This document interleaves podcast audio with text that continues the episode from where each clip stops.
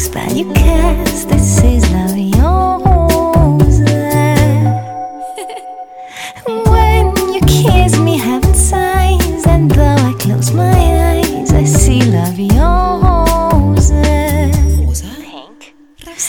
When you press me to your heart, I'm in a world of Bonjour et bienvenue dans Les Bienveillantes, le podcast qui met en lumière celles et ceux qui ont fait de la bienveillance un art de vivre au quotidien. Par leur parcours, leur choix de vie ou leurs actions, nos invités prennent soin d'eux, des autres et de la planète et ça fait vraiment du bien. Vivre en pleine conscience, être attentif à soi et aux autres, être ici et maintenant. Je suis Victoire. Je suis Caroline. Prenez place autour de la table avec nous. C'est parti.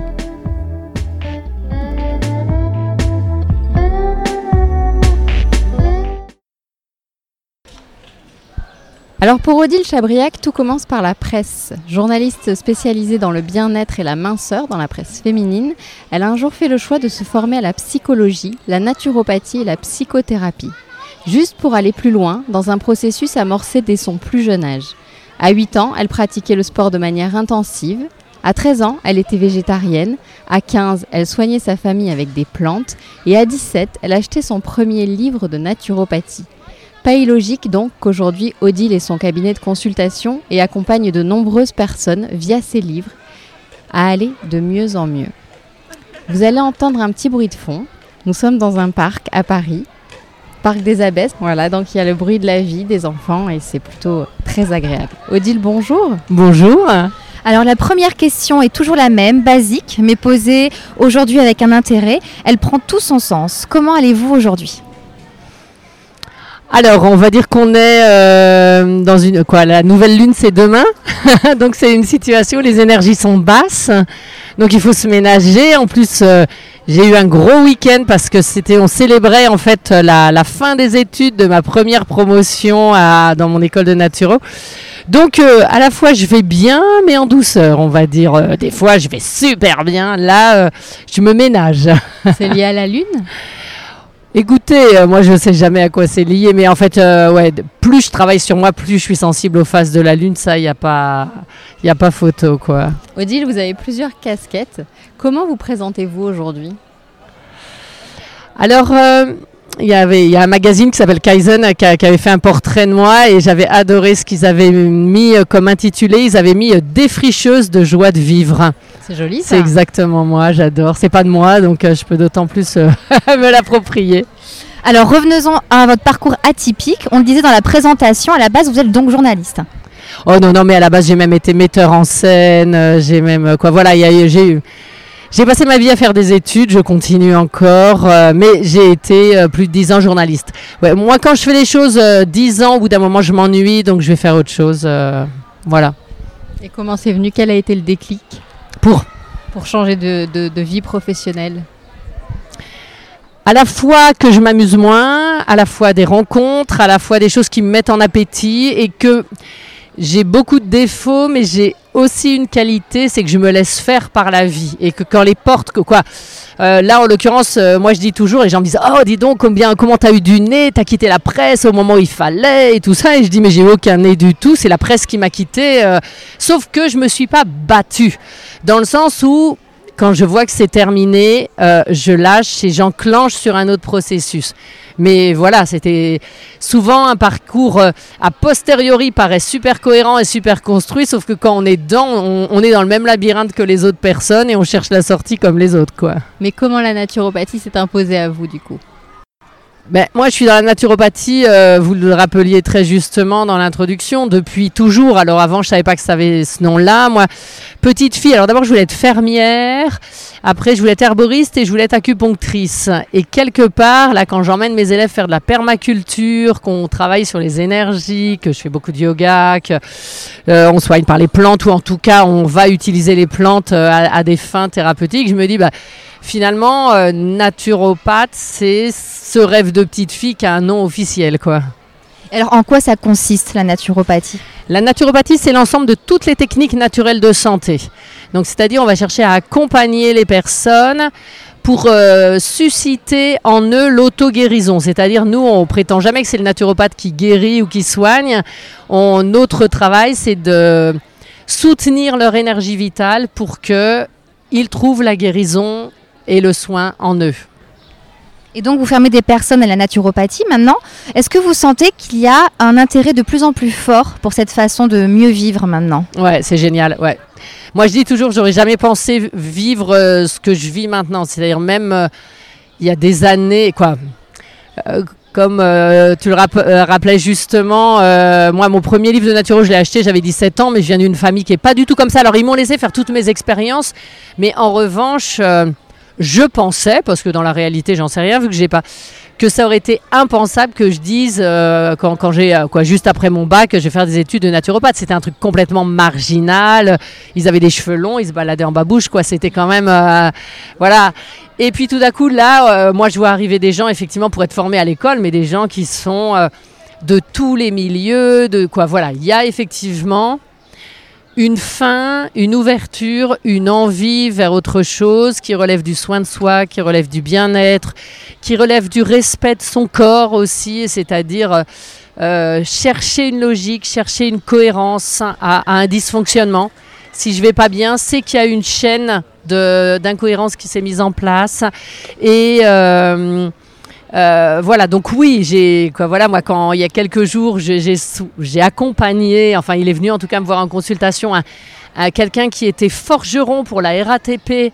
Euh, mais non, jamais de ma vie j'aurais pensé ça. Ou un agriculteur qui venait des Bosses. euh, et pareil, euh, j'ai la, question c'est pas agriculteur parce qu'il y, a des- agriculteurs qui doivent être aussi compétents que nous en termes de, soins naturels. Mais là, c'était un agriculteur de soins d'agriculture intensive.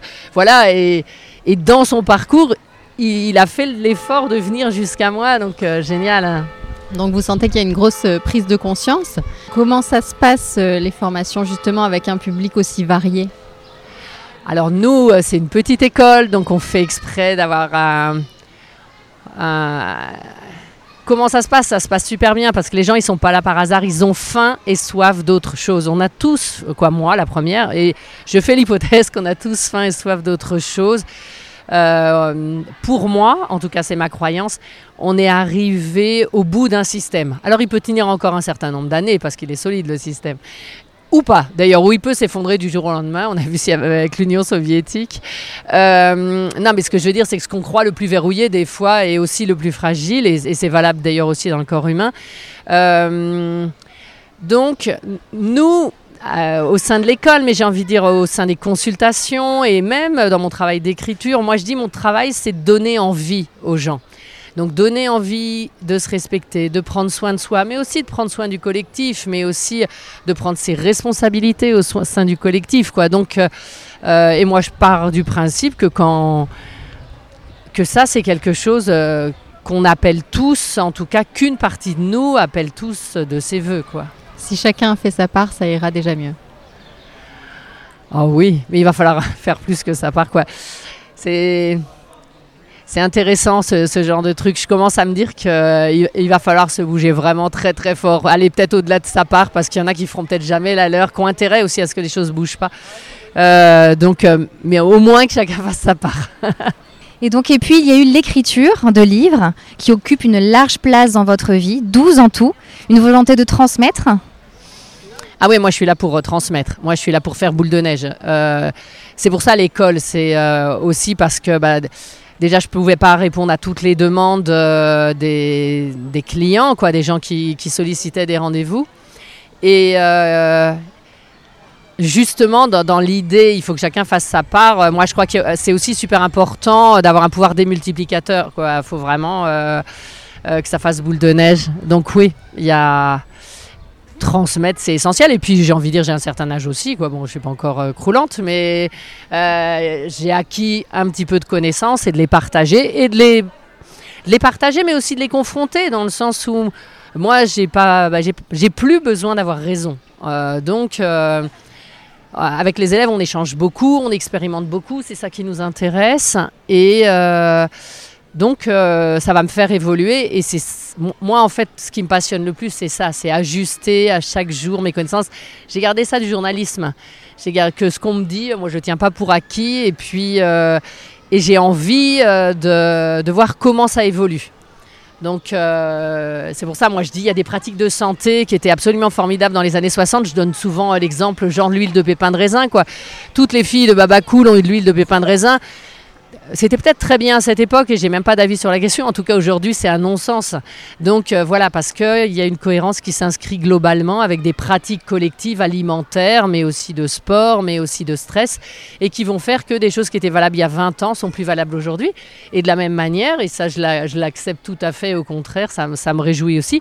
Ce que moi j'enseigne aujourd'hui sera euh, complètement erroné dans 20 ans, et, ce sera à mes élèves de prendre le relais. Et c'est très bien comme ça. Quoi. Il n'y a vraiment pas de souci. On n'est pas de figer les choses pour se rassurer. Alors parmi ces ouvrages, il y en a un qui a eu un, écho particulier et qui fut le premier d'une longue série, hein, puisque d'autres se sont intéressés au sujet euh, depuis. C'est Âme de sorcière, sorti euh, il y a deux ans. Comment est né ce livre? Alors le livre est né que j'ai fait le chemin de Saint-Jacques de Compostelle, donc j'ai arrêté de travailler pendant trois mois et je suis allée marcher toute seule dans la nature. Euh, Enfin, des fois pas toute seule et des fois pas dans la nature. D'ailleurs, on est euh, des fois on marche aussi sur, sous des échangeurs d'autoroute euh, pour sortir de la vision romantique aussi, absolument euh, tout bisounours des choses. Quoi. Non, non, des fois c'est l'enfer et des fois il fait chaud à crever. mais mais il n'empêche que quand je suis revenue, quoi, moi j'ai adoré marcher dans les bois. Quoi, l'archétype de la sorcière était déjà présente. Euh, c'est quelque chose qui n'était pas du tout tabou dans mon milieu. Voilà, on travaillait beaucoup. Moi, j'ai beaucoup travaillé sur le féminin, le pouvoir du féminin. Donc voilà. Et quand je suis revenue, euh, c'était le mot sorcière qui me tournait dans la tête. Et effectivement, comme j'avais déjà écrit pas mal de livres avant, mon éditrice m'a demandé ce que je voulais faire. Et je lui ai dit que je voulais travailler sur les sorcières. Elle a trouvé ça absolument euh, sans intérêt. Elle m'a pas répondu. Et puis quand trois mois plus tard, elle m'a redemandé ce que je voulais faire, je lui ai dit, ben, en fait, tu sais, je vais travailler sur les sorcières, donc là c'est bon, donc ça t'intéresse, tu prends, ça t'intéresse pas, tu prends pas, c'est pas un souci pour moi. Je trouverai quelqu'un, ou pas d'ailleurs, quoi, moi peu importe, ce qui m'intéresse c'est de suivre mon fil. Et... Euh, et là, elle m'a dit non, non, ok, c'est bon, j'y vais. Et pour le coup, elle a, c'est le bouquin qu'elle a le mieux accompagné de tous les livres que j'ai faits. Et je pense que le succès euh, lui doit aussi vraiment euh, beaucoup de choses. Donc euh, voilà, c'est chouette. Alors c'est quoi une sorcière et comment on explique cet engouement soudain pour les sorcières? Alors c'est quoi une sorcière? Alors alors j'ai plein, maintenant j'ai plein de définitions. Autant au début je disais c'est une femme de pouvoir et je disais avec un grand P, hein, vraiment, de, c'est une femme qui va assumer son pouvoir intérieur et pour l'offrir au monde et les deux étapes sont importantes. Alors maintenant, moi, je pense que ça va plus loin que ça. Je pense qu'il y a quelque chose, euh, oser dire non. Il y a quelque chose, oser être trop. Il y a, dans la sorcière, il y a quelque chose, confronter la mort, confronter la part d'ombre de l'existence. Euh, si les sorcières, elles dérangeaient, elles dérangent encore, c'est justement parce que c'est pas des faits, que c'est pas tout joli, tout beau, et que finalement, oser dire que le roi est nu, des fois, c'est important, ou oser dire euh, que euh, qu'on va mourir, oser dire, euh, oser dire tout ce qu'on veut pas, quoi, tout ce que le monde n'a pas envie d'entendre dans une espèce d'illusion collective. Euh, donc, donc voilà. La connotation négative de, ce mot sorcière, ça vient du fait qu'il y, ait ce pouvoir derrière, que ça faisait peur à l'époque. Exactement, mais ça fait peur aujourd'hui encore. Ouais, toujours encore. Moi, je pense que c'est intéressant. Alors, la, la, deuxième partie de ta question, c'était pourquoi ça a du succès comme ça? Alors c'est bon, déjà moi je suis pas sociologue, mais en tout cas dans mon ressenti, dans ma perception des choses, c'est comme je disais au tout début, je crois qu'on est arrivé au bout d'un système. Je crois qu'on a pris conscience que cette euh, forme d'idéologie, parce que c'est de l'idéologie du progrès, du justement, on va arriver à échapper à la mort, on va arriver à échapper au malheur, on va arriver. Euh, euh, ben on s'est rendu compte que c'était illusoire de penser y échapper, mais aussi euh, pour moi, on est aussi dans l'idée de la fin du patriarcat. Pareil, il tient bien et j'ai tout à fait conscience que je parle en France, à Paris, quoi, dans, un milieu aisé, etc. Mais quoi qu'il arrive, ça se fendit de partout quand on voit les manifestations au Soudan, quand on voit partout. Euh, il y a un système qui tient maintenant plus que par des sparadraps. Et la sorcière, dans sa puissance et dans son autonomie, c'est-à-dire qu'elle n'est pas accrochée au monde. Euh, des illusions, donc euh, de, ce qu'on a, des jolies façades qu'on a envie de mettre partout, euh, bah, elle nous paraît comme une issue possible. Et puis la dernière chose aussi, c'est euh, je pense que les femmes se sont tues pendant très longtemps, enfin depuis, la, depuis on disait le brûlage des sorcières. elles se sont tues depuis cette période-là parce que prendre la parole de manière publique, c'était risqué, quoi qu'il arrive, d'être dénoncé à tort ou à raison. Et aujourd'hui, par un phénomène progressif de prise de conscience, euh, elles se réapproprient cette parole publique avec la peur. Enfin, moi, je crois qu'on a engrammé en nous, mais dans notre ADN, cette peur-là, et, d'oser dire, bah, ok, on assume même la peur, euh, et on se raccroche à, à ces femmes euh, mal aimées de cette période-là, ça nous donne un peu de pouvoir. Et dans ce monde si rationnel, est-ce que vous sentez de la perplexité lorsque vous abordez le sujet des sorcières? Euh, hum, hum. Moi, je sens plus de l'intérêt. Alors, ce qui était intéressant, c'est que effectivement, il y a eu tout un processus. Moi, quand j'écrivais le livre, les gens me disaient que j'étais folle, que j'étais folle, que c'était une énergie négative, que euh, ça allait intéresser personne, que voilà quoi. Ils se demandaient vraiment ce que j'allais fourrer dans ce fossé-là. Euh, en revanche, à partir du moment, bah, euh, moi, j'ai eu de la chance et en même temps, c'est pas forcément de la chance non plus dans le sens où je pense que la capacité des gens, c'est aussi de se connecter à l'inconscient collectif en partie. Euh, c'est que le mouvement MeToo a commencé euh, donc euh, début octobre 2017 et moi mon livre est sorti mi-octobre 2017. Donc tout d'un coup, la, la- la position publique de la femme a basculé. C'est-à-dire dans oser dire l'indicible euh, et en même temps collectivement, et en même temps c'est même plus de la majorité, c'est de l'unanimité. Donc euh, ça fait que même les gens qui auraient eu envie de me dire quelque chose, euh, ils pouvaient plus. J'avais la vague avec moi. Alors vous nous avez parlé de changement de vie professionnelle, vous avez parlé d'une parenthèse de trois mois pour faire Saint-Jacques-de-Compostelle, il s'est passé beaucoup de choses dans, votre vie. Quel regard votre entourage a porté sur vous à ce moment-là? Alors moi j'ai une chance immense, hein, euh, c'est que moi les gens autour de moi ils me soutiennent. Ils comprennent pas toujours. Je donne souvent l'exemple de ma sœur aînée qui elle a fait les grandes écoles, qui a un très gros poste dans une très grosse boîte. euh, et néanmoins, euh, elle est toujours présente. J'ai besoin d'un truc ou j'ai besoin qu'elle me soutienne dans un projet, elle est là, quoi. Voilà. Donc, elle peut des fois euh, porter un regard interrogatif euh, sur ce que je fais, mais elle dit euh, moi je suis là pour te soutenir et je te soutiens et réciproquement j'essaye à ma manière, d'une autre manière bien sûr.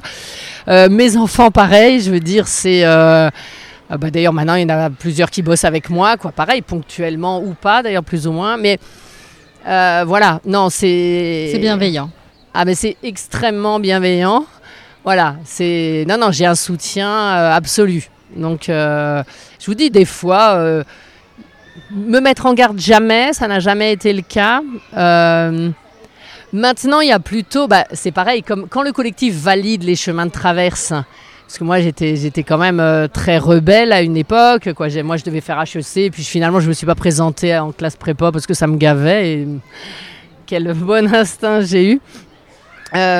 Bon, bah, sur le coup, euh, pareil, mes parents avaient fait un, un, bon, ok, mais n'empêche qu'ils disaient, bon, mais quoi que tu choisisses, on te soutiendra. Donc j'ai dit, ok, je vais faire du théâtre.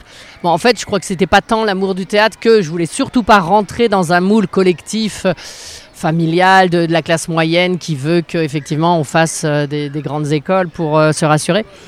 Mais, mais voilà, ouais, il y a eu du soutien.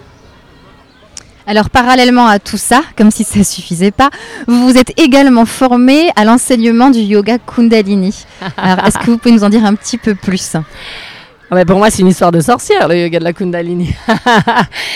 Bah, pour moi, je dis le yoga de la Kundalini, c'est comme marcher sur les chemins de pèlerinage. C'est à la fois une pratique extrêmement physique, intense, euh, engageante, où on se sent vivant et vivante, et à la fois une grande connexion à la spiritualité, au monde des énergies, euh, à la, euh, une une connexion à l'autre aussi, hein, puisque le tantra blanc euh, participe vraiment du, du travail à plusieurs.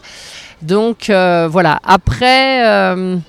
moi, je fais jamais les choses à moitié. Donc, à partir du moment où je me suis dit que ça m'amusait, et puis bon, on avait rencontré un, un prof qui nous inspirait, ben, on s'est dit on y va, quoi, voilà. Et effectivement, c'est, ça m'amuse comme une folle. Le tantra blanc, on peut en dire deux mots pour ceux qui ne Bah, connaissent le pas tantra blanc, c'est en fait une pratique de reconnexion à l'autre, mais sans passer ni par la nudité, ni par la sexualité, là où le tra- tantra rouge pourra passer par là, on va dire au sein du collectif en tout cas.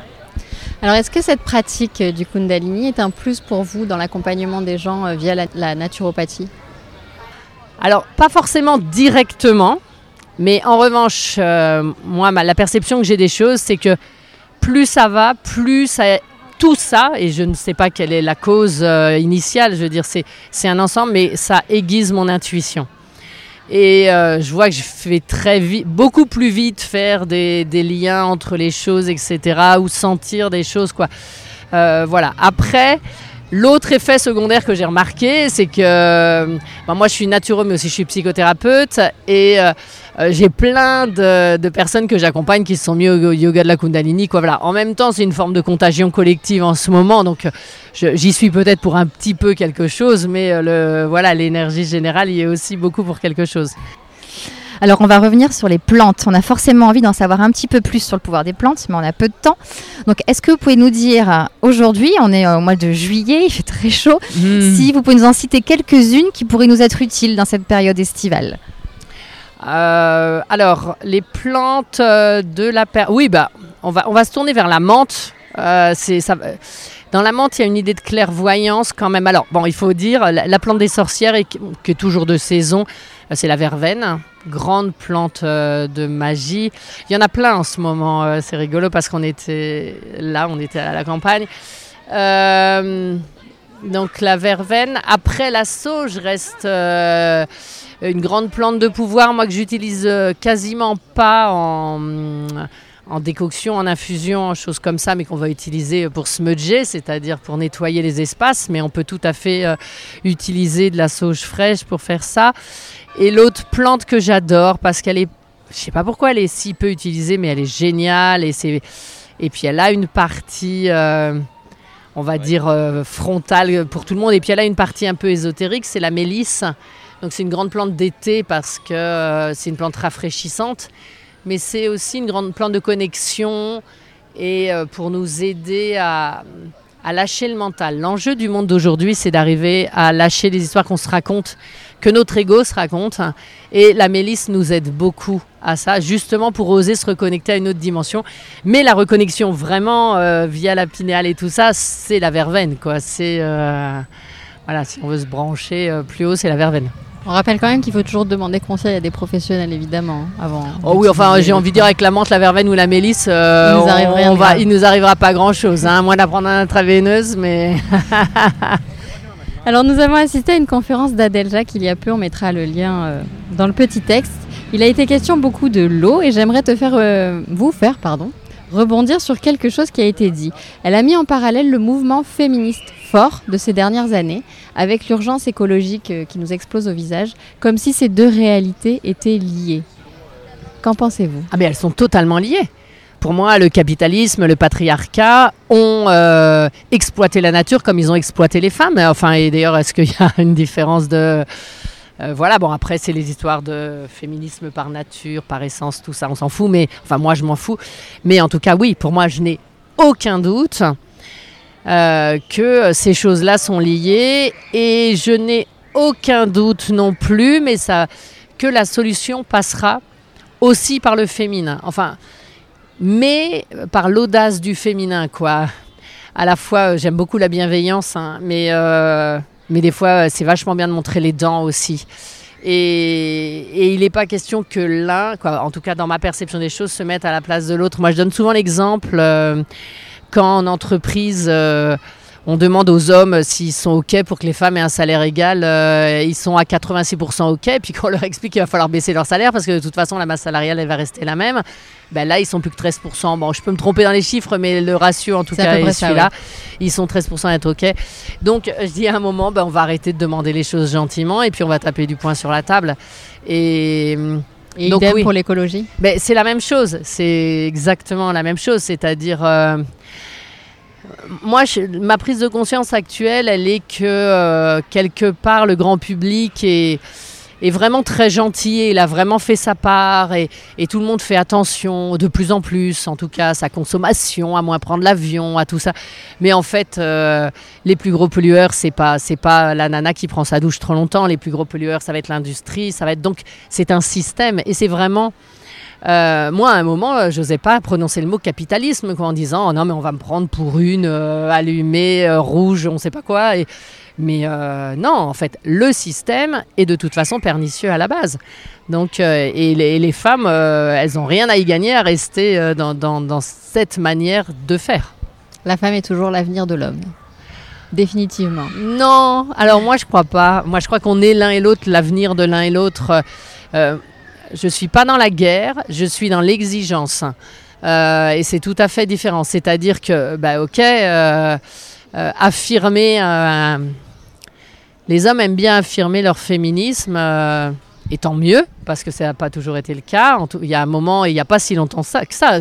Parce que là, je disais, je n'osais pas parler de capitalisme, mais prononcer le mot féminisme, c'était aussi tabou, hein, il y a cinq ans. Quoi.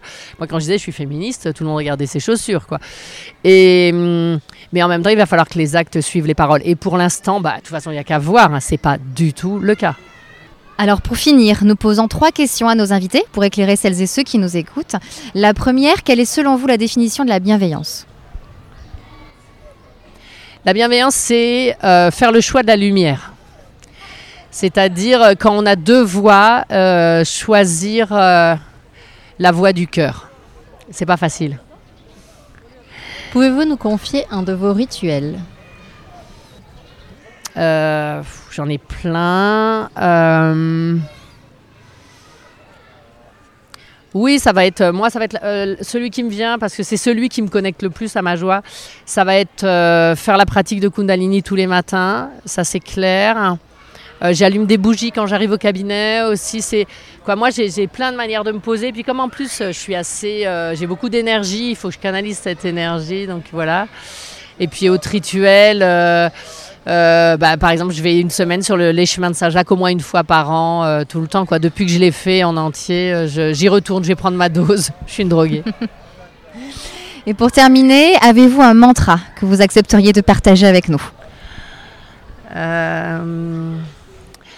Alors, il n'est pas de moi, donc je vais rendre à César euh, ce qui est à César. euh, Mais mes enfants le connaissent par cœur parce qu'à force qu'on on le répète à la maison. Donc, c'est, il est Nicolas Knin qui était euh, la, personne qui m'a enseigné la psychothérapie, qui dirigeait l'école, qui dirige toujours d'ailleurs l'école. maintenant, j'enseigne dans cette école, mais un peu, plus beaucoup. Je donne le meilleur de moi. La vie veut le meilleur pour moi et le résultat ne m'appartient pas. C'est très sage. Merci J'adore. beaucoup, Edil. Merci à vous. Merci, j'espère que cet épisode vous a plu. Pensez à vous abonner sur les plateformes habituelles et n'hésitez pas à nous laisser des commentaires, ça nous aide vraiment. Merci beaucoup et à très vite.